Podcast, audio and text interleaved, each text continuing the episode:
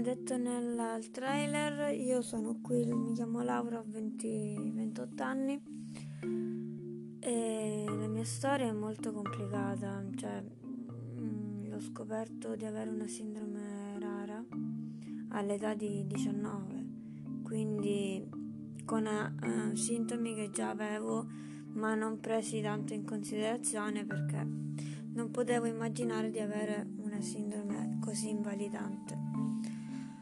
E sono di Messina, Sicilia, e sono seguita in un centro a Milano, mi trovo benissimo ed è tutto iniziato da questa sindrome si è manifestata dopo uno strappo muscolare.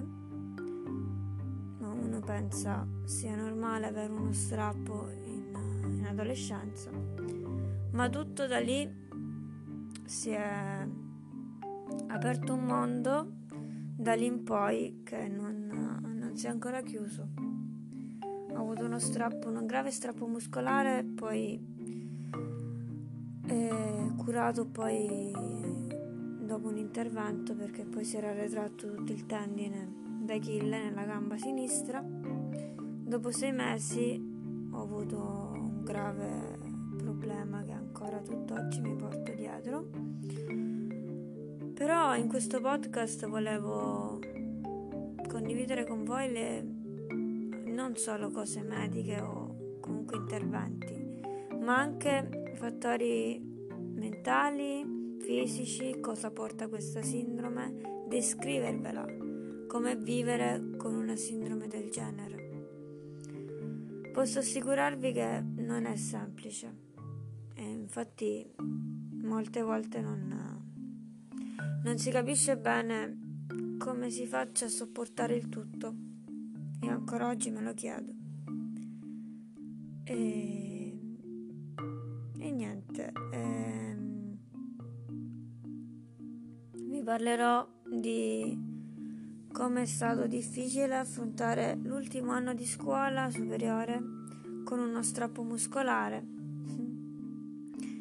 e con le stampelle relative. È stato un anno molto difficile, complicato, faticoso e stressante, ma che poi si è risolto nei migliori dei modi con l'intervento al tendine d'Achille.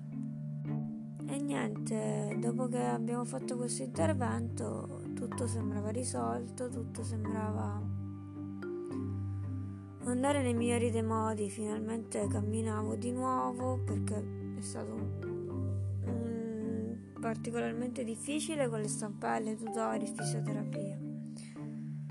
Quando si è sani la cosa difficile è dover rientrare in un ambito che non ti aspetti, cioè quello della disabilità o comunque di un problema di salute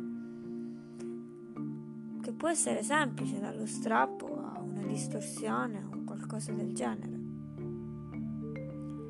ma vi assicuro che non ci si aspetta dopo